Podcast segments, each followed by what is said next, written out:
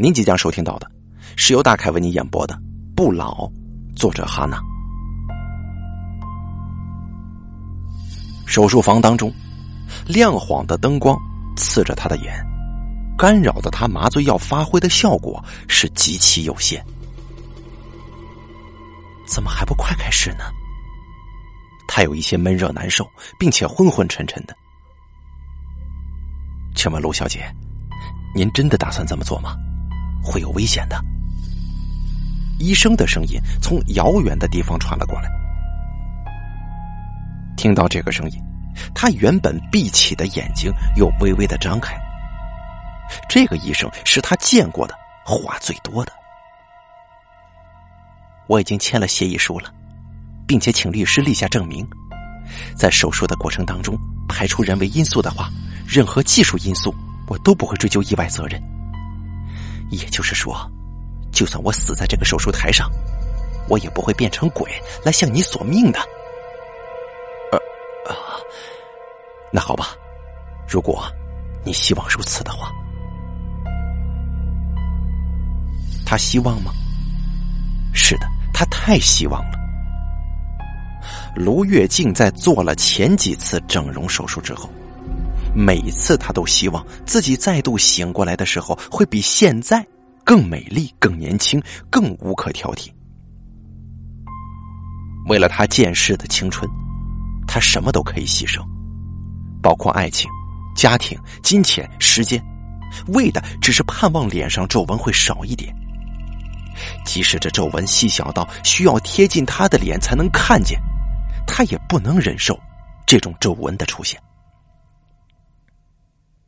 他今年四十四岁了，皮肤猛地一看细嫩幼滑，但是摸起来触感就差了一点在手肘跟膝盖上的老化角质比以往更容易堆积，眼角承受不住时间以及地心引力而下垂不少，原本线条分明的下巴更像是塞了棉花一般鼓起来了，润黑丰厚的头发干了。笑容怎么看也不比当年。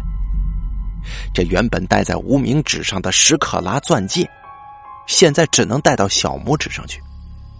腰围更是在不知不觉当中悄悄的增加了两寸。他发觉呀，这一切就好像是奔腾的洪水一般失控了，完全无法掌控。他慌了，也着急了。她的青春美丽在一夕之间崩溃了，所以她明白，女人的青春是有限的，她不能坐以待毙，绝对不能。她极尽所能的去找人们口口相传的名医，把前几任丈夫的遗产毫不在意的挥霍，只要能够留住她的美丽，这些钱算什么？被人们称为黑寡妇。又算什么呢？但是，失控的情况还是没能解除。他觉得，每天只要一起床睁开眼睛，就开始害怕照镜子，害怕看见自己没有上妆的脸，害怕自己不在紧实的身躯上出现一道道可怕的岁月痕迹。他变得不再出门了，尽可能的照着所有的养生方法作息。甚至只吃那种淡到无味的健康食品。他四十五岁的生日蛋糕是五星级饭店主厨所特制的无热量、低脂肪、高纤维的豆腐蛋糕。他的极端却没有带来应有的回报，他瘦到只剩三十六公斤了。在某一个夜晚，他光着身子。看着镜子当中的自己，为什么青春真的容易逝去？人为什么要老？他为什么会老呢？他崩溃了，痛哭失声。如果真的非要年华老去，那还不如在最后一刻青春流逝殆尽之前死，至少大家会记住他最美的时刻。想着想着，这一切好像也不那么令人惊恐。于是他将自己仔细的、彻底的洗干净，就像是刚出生的婴儿那样纯洁，并且为自己撒上最爱的那款香水，小心的补上了妆，穿上最昂贵华美的服饰。他看了看自己，没错，他还是光彩逼人，还是风情万种，还是沉鱼落雁，还是最美的卢月静。他朝镜中的自己妩媚一笑，并且轻轻的转了一个圈，倒了一杯酒，慢慢的嘬饮着。他不害怕，也不觉得任何犹豫。看着窗外的月亮，他突然想到，在历史上那些留名的美女们，有哪一个是年华老去的时候死的呢？没有，当然没有。他们每个人。都在最美的时候就死了，他们的样子一直留在世人的心上。当然了，因为没有人看过他们老去的样子，所以死亡才是留住青春跟美丽的最好方法。这让他更加笃定自杀的念头了。他一饮而尽手中的酒，转身走向阳台。这个位于十六楼高的顶楼是他的财产之一，但这个时候，再也没有比这里更适合作为他灿烂人生结束的舞台了。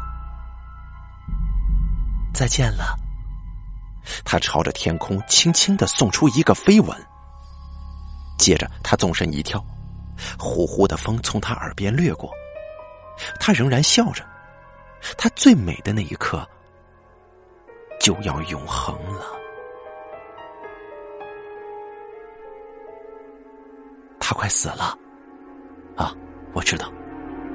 那你还决定要这么做吗？反正若是成功了，是一条命；若是死了，顶多跟现在一样，是一具横死街头的尸体。他已经摔烂成这样了，就算救回来，也只能缝缝补补，说不定啊，他不会感谢你的。哼别忘了我是做什么的，别啰嗦了，快点！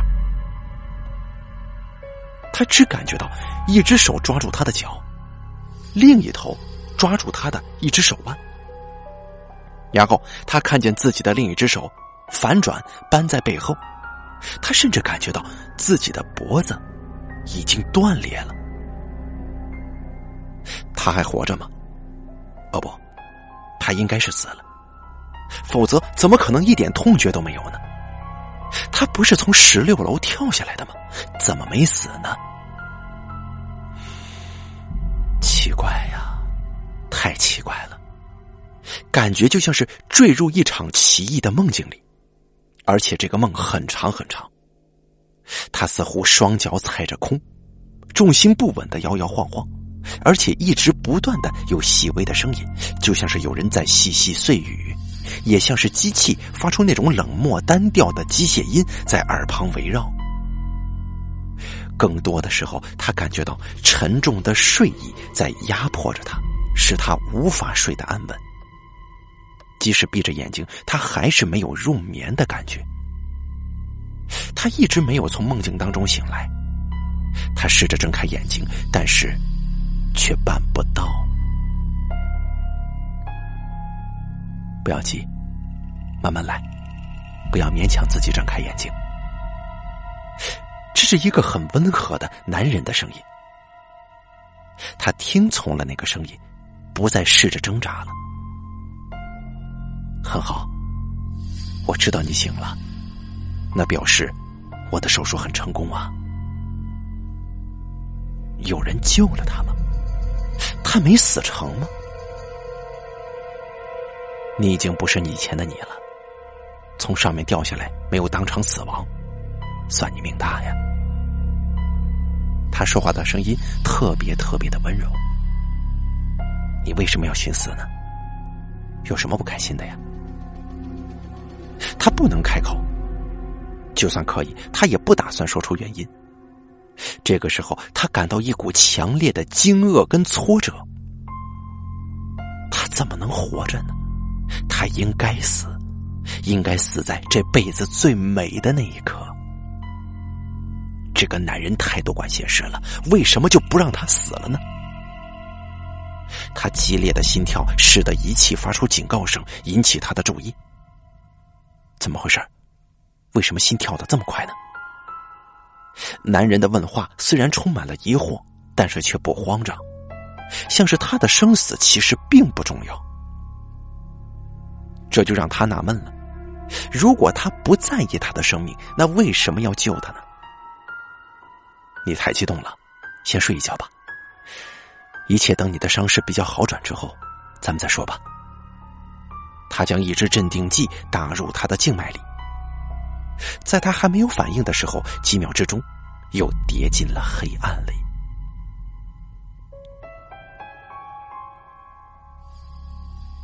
他在三个月之后，总算是能够睁开眼睛了，并且在一星期前开口说话，而他说的第一句话就是：“我想安乐死。”男人失声笑了，他没想到这个从天而降的女人，求死的意志竟是如此坚定。但是他仍旧维持着那种淡淡的、温和的、不温不火的说话腔调。我好不容易把你救回来，你一开口就要死啊！谁要你多管闲事的？我本来就是打算死的，你为什么要救我呢？若是你当场死亡，那我顶多自认倒霉。但你还存有一丝气息，难道你想让我见死不救啊？况且你是掉在一个医生的车子上，哼，你不觉得这是天意吗？真是说谎的男人，他明明不在意我的生死，是吗？我记得，你记得。他的尾音拉高了一点，像是在嘲笑他的愚蠢。在那种情形之下，你还能记得什么呢？我，行了，你别跟我争了，先说说你为什么想死吧。你若是能够说服我，或许我会答应帮你安乐死呢。他看着这个男人，就知道他肯定不是一般的医生。一般的医生身上是不可能会有这种邪魅的气质的。他吸了一口气，带着悲哀说：“人会老的，你知道吗？这个世界上每个人都会老。在我决心求死之前，这个问题困扰了我很久。我很年轻的时候，靠着美貌，嫁了一个可以当我祖父的人当老婆，但是他却死于一次莫名其妙的意外当中。那个时候，我才嫁给他两个多月呢。”男人不说话，但是他的表情显得兴味盎然。我第一任丈夫死了之后，财产全部过到我名下。我丈夫的孩子们联合起来告我，很多地方对我不利，但最后还是我赢了。他笑了，笑得非常骄傲，那是一个对自己极度自信的女人才会有的笑容。女人的武器，就是要用在这种地方。我跟对方的律师上床，他帮我打赢官司，他变成了我第二任丈夫。真是迷人的组合呀！有钱的美艳寡妇嫁给了一个贪图美色的缺德律师。好，但是他却没活多久。他看起来很无奈，语气落寞。他在一次跟客户打高尔夫的时候，不小心击中脑门，竟然当场死了。男人的表情仍旧没变，哦，不应该说他脸上的那股兴趣更浓烈了。理所当然，他的财产变成我的。我守了一阵子寡，之后在第二任丈夫所加入的俱乐部里面，认识了第三任丈夫。他是一个船运大亨，刚跟老婆离婚。我们一开始就彼此吸引，他十分倾倒在我的魅力之下。我们的婚礼甚至上了好几天头条呢，是吗？那么他呢，也死了。嗯，我们结婚一年多，他出海玩轻帆，结果帆船驶得太远了，潮汐突然改变，他就这样飘到外海去了。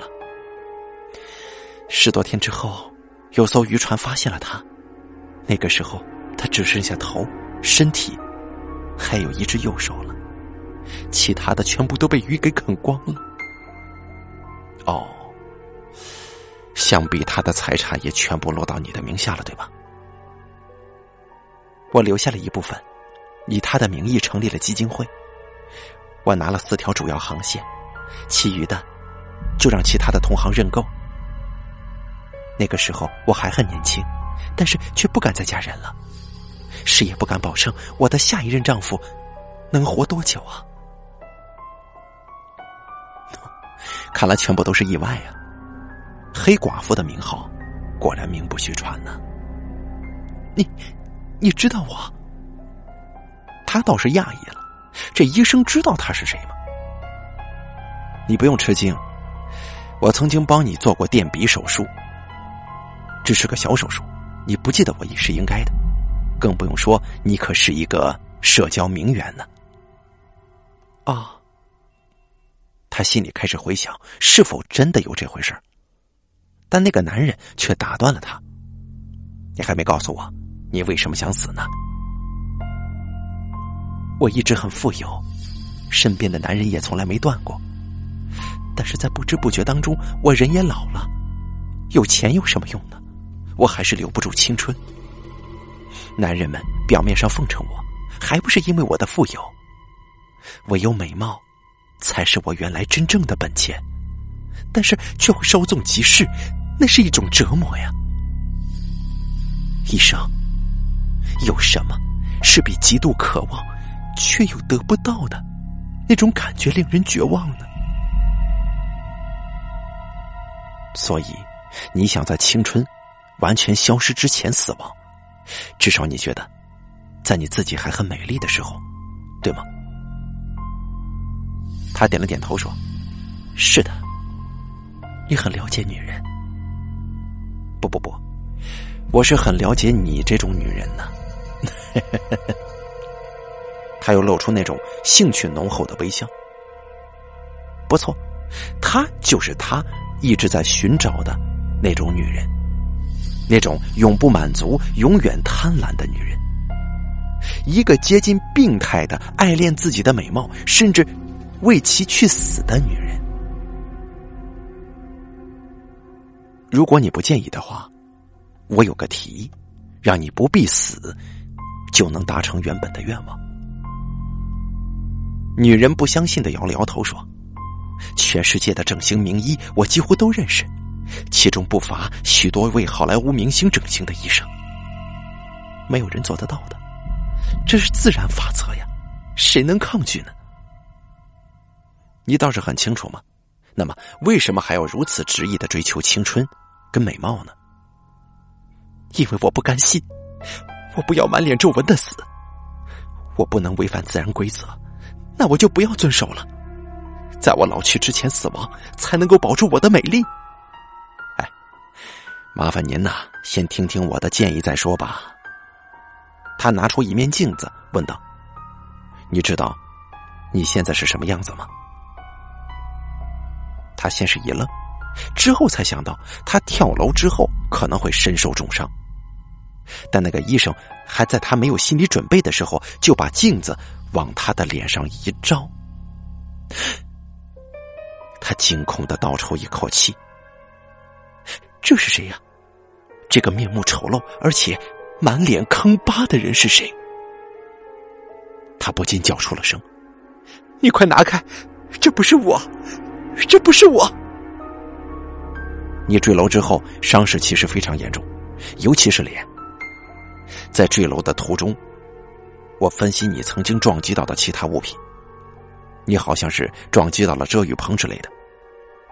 在落地之前，你的脸其实已经被削下一大块皮肉了，所以你现在的左脸颊是硅胶合成物勉强补贴的。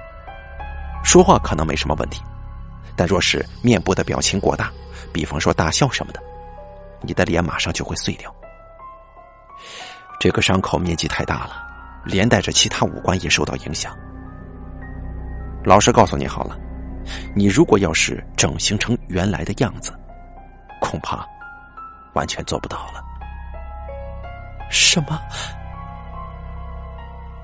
他完全说不出话来，仍旧呆愣的看着镜中他的脸。他的上额有一块被磨平的头皮，鼻子从中间有一道缺口，眼睛一大一小，左脸颊一大片恐怖的红褐色。他的这张脸像是拼凑不好的玩具，一块一块的分散着。但是，医生则是一直看着他丑陋恐怖的脸，表情始终没有变化。我能帮你，而且你会比以前漂亮几百倍的。他说着，向他俯下身子。你完全不必死亡，就可以获得永恒的美丽。他不知所措的看着他，这是什么意思呢？永恒的美丽吗？我开发出了一种药，一种能够让你永远都不会老化的药。药，他还是不能理解，什么神奇的配方会让人不老呢？只要持续的去打这种药剂的话，不但会活化细胞，并且还能够让你保持在最好的状态。啊，当然了，这药还在实验阶段，我一直想试试看，用在真正的人体上。你，你想拿我做实验吗？啊不不不，目前还不会。此时此刻的医生看起来就像是一头有着深谋远虑的狐狸。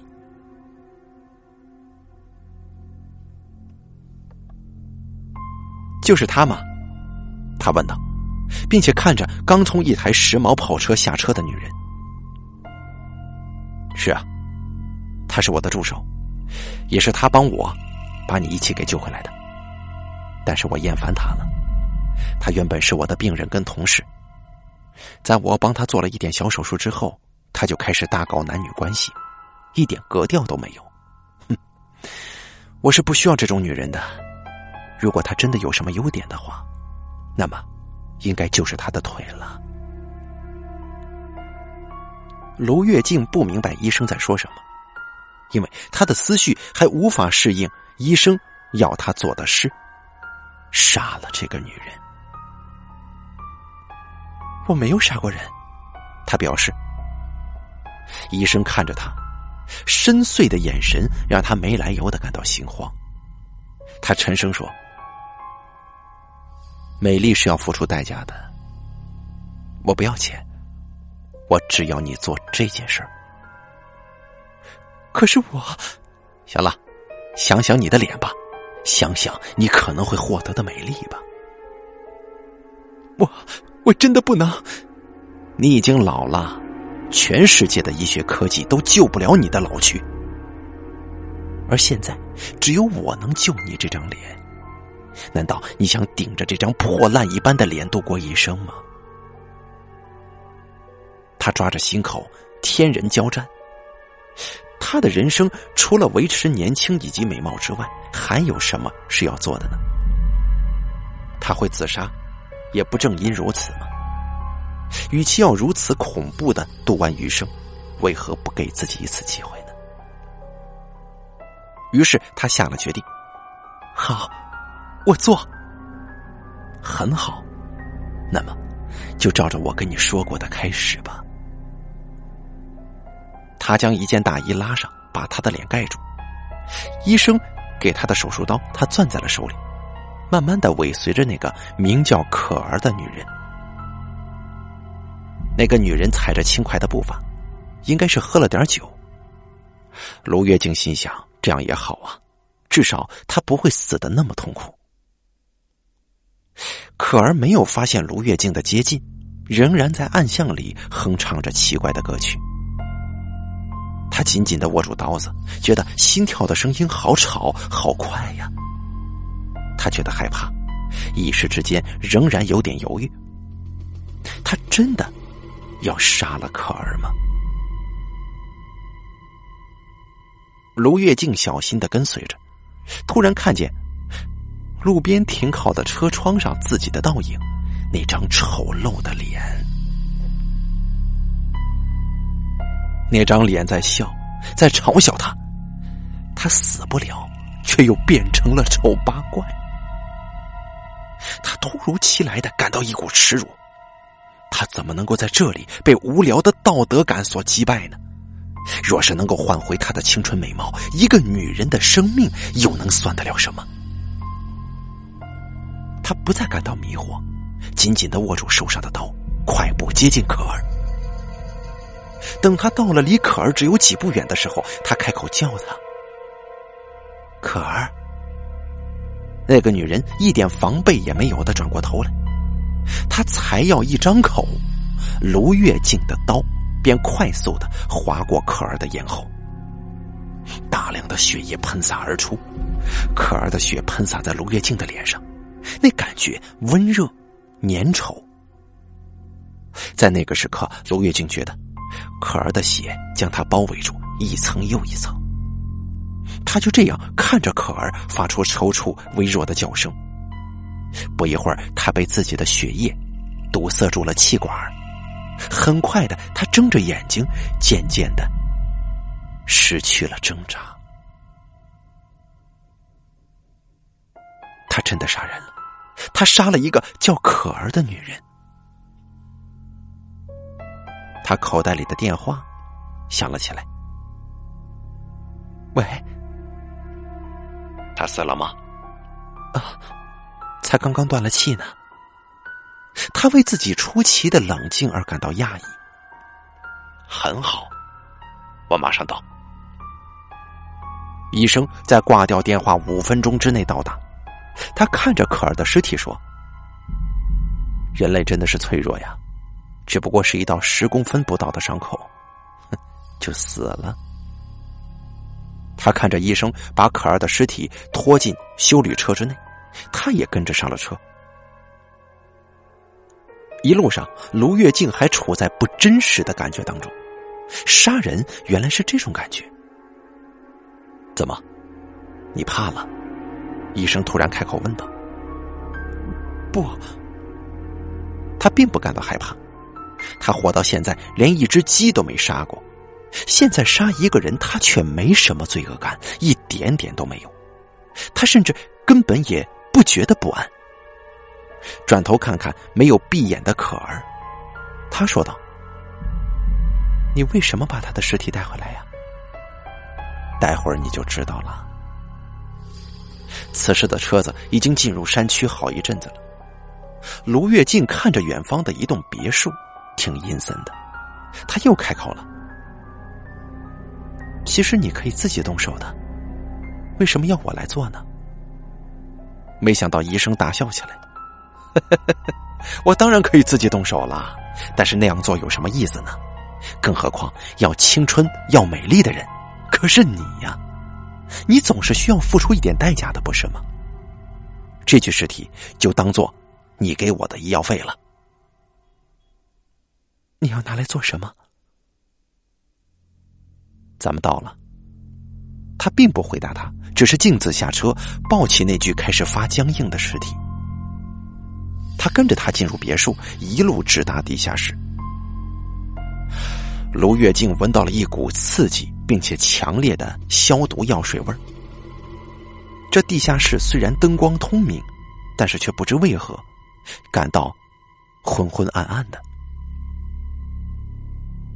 他惊一切慌张的看到了一个很大的玻璃瓶，里面泡着一个人头。一个女人的人头啊！他差点要尖叫了，下意识的捂住了嘴。他的尖叫声在喉咙之间痛苦的膨胀着。哦，你看他呀，那个头颅是我在当实习医生的时候动手脚偷出来的，也是我第一次练习做缝线的实验品。他这么一说，他才仔细的看见那颗人头上有着许许多多的细致缝线。沿着人皮的肌纹一针针缝起，把一张原本姣好的脸孔缝得惨不忍睹。他感到恶心。此时他才发觉，这地下室所放置的，可不是只有人头而已呀。他转头看向另一面墙上，墙上有一具被肢解的女人尸体。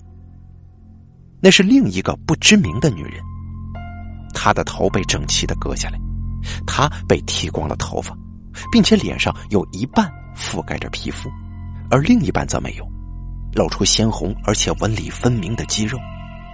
他甚至可以看见那个可怜女人空洞的鼻腔里面的骨头。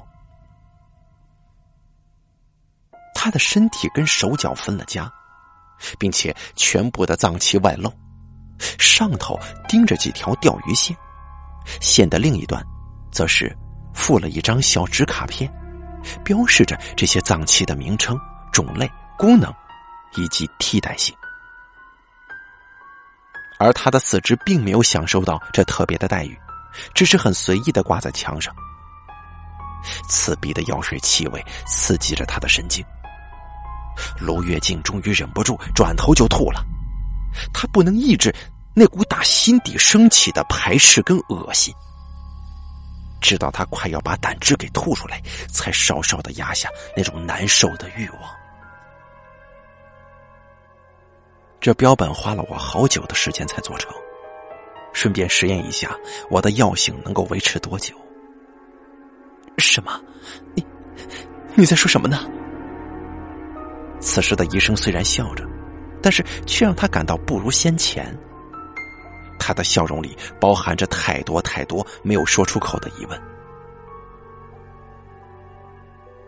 人的一生啊，都在追求。大部分人追求钱，有了钱之后追求名，有了名之后再追求永恒。你就是最典型的例子了。他说着，把可儿的尸体摆在一个台子上。开始动手褪下他的遗物，看看你呀，既美丽又富有，而且还是名人的遗孀。其实只要你愿意，你就可以为所欲为的活得很快乐。但是你却自杀了呀！他的动作没有停止，可儿全身赤裸，他拿起一个水枪，开始在尸体上洒水。他咽喉的那道深切的伤口。冲下了许多干硬的血块跟血渍，那些血渍沿着台子流到地面，并且进到了排水孔。他连看都不看一眼，继续说：“因为你不快乐，你惊觉到时间不留情的在你身上雕刻着岁月。你想要留住现在有的，至少是你一向引以为傲的美貌。”逐渐老化的脸使你着急了，让你用死亡来让人们记住你的美。从另外一个层面来说，你我都是一种人。卢月静呆呆愣愣的听着医生的分析，她是一个极端害怕自己老去的女人。可儿的脸实在是无可挑剔了，但她还是对自己不满意。她觉得自己的胸部太小，腰背太宽，所以她来找我。如何？你满意她的脸吗？我不满意又怎么样？难不成你要把我整成他的样子吗？当然不是了。他又得意的笑了。卢月静实在无法喜欢他那个样子。我要把他的脸直接剥下来，覆盖在你的脸上。顶多再塞点硅胶什么的，调整一下就好了。我才不要呢！卢月静大叫起来：“这个男人竟然想把一具尸体的脸贴到他的脸上！不行，绝对不能答应！什么？你不要？可是你没有选择呀！我已经说过了。”你的脸已经无法再造，只能移植，并且用化学药剂辅助，否则你一辈子都不可能有一张正常的脸孔的，更不要说你想要的漂亮脸蛋儿了。可是，那是一个死人的脸呐！这太恶心了，想着想着，他快要吐出来了。哦，如果你能够找到一个活人，自愿捐出他的脸皮给你，我也没意见呢。你，他竟然被他牵着鼻子走了。行了，你也不用觉得太恶心。可儿还死了不到四个小时，皮肤还没有开始腐烂。要摘脸皮的话，就趁现在。我会先用我的药剂浸泡，这张脸就会比你原先的脸还要持续更久更久的美丽。啊，当然了，过一段时间你就得施打药剂，就像是打肉毒杆菌一样嘛。他咬着牙，转过头去，背对着可儿惨死的脸孔说：“事到如今，也没有别的办法了。”那做吧。医生早就料到他不得不这么做，拿起手术刀，从可儿的耳后切入，慢慢的沿着轮廓画了一个圈。哎呀，真是个美丽的女人呐！只可惜蠢到家了。他把手术刀微微的探入，另一手拿着一把尖锥的刺针，一点点的分离表皮跟肌肉组织。卢月静在这个有尸体标本的地下室里十分不自在，于是他又转身看着医生摘除脸皮。可儿的淋巴液以及血液还有白血球一接触到空气，混合着室内浓重的消毒水味道，真是令他不舒服到极点。医生的动作利落干净，时间花的比他原先设想的要快得多。他小心翼翼的把脸皮捧在手上，缓慢的放入一个装满了浅绿色液体的水泥槽里。哦，好了，让它浸泡个十二小时，接下来就是我要的部分了。卢月静发现，医生竟然换上了塑料围裙，戴上塑料帽子，还有手套，并且把脸全部遮住。你最好走远点儿，否则等下喷溅到你身上，我可没工夫照顾你。他目瞪口呆的看着医生的穿着，但是仍旧听话的走到地下室，离医生那具标本最远的地方坐下了。他看到医生拿了一个小型的电锯，心里满是疑惑。他要干什么？才刚刚开始想，医生已经启动电锯。往可儿的腰部就切了下去，一时之间，肉末以及败血碎骨迸飞，整个地下室充斥着巨大的切割声，那声音大到连卢月静的尖叫声都淹没了。他在分尸啊，他把可儿切成两半了。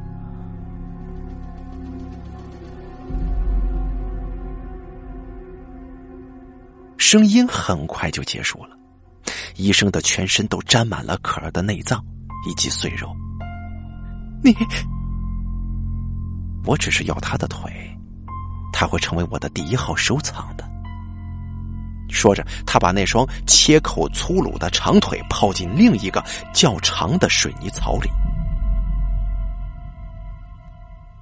你，你要他的腿吗？女人最美的部位，我一直在开发一种让肌肉不腐败、细胞不断活化，甚至还能够保持原先弹性的保存液，就是为了要保存我的收藏不会烂掉。嘿，我可没有兴趣为女人的脸花那么多时间，但我也想尝试一下，若是用在你这种案例上，会如何呢？是会产生排斥呢，还是相容呢？不会老，不会丑的永恒。你想不想要啊？啊，你想不想冒这个险呢？他能有什么选择？要他顶着这张脸过活，还不如叫他去死。他点了点头，从此就跟恶魔签下了契约。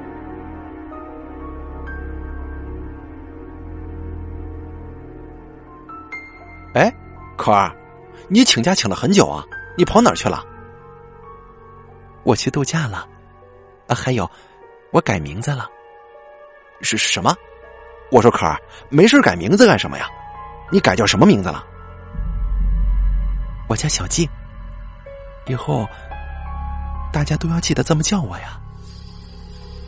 他轻轻的牵动着不太自然的脸皮，他仍旧不太习惯这个不属于他的笑容。哎，对了，你干嘛？呃，突然请调整形科呀？难不成你跟整形科的谢医生的绯闻是真的吗？对方痴痴的笑了，那八卦的脸表露无遗。他笑而不语，拿着手上收拾好的物品，往整形科走好了，不老的故事演播完毕，感谢您的收听。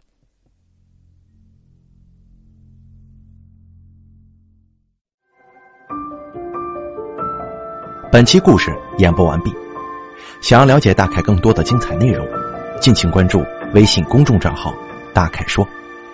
感谢您的收听。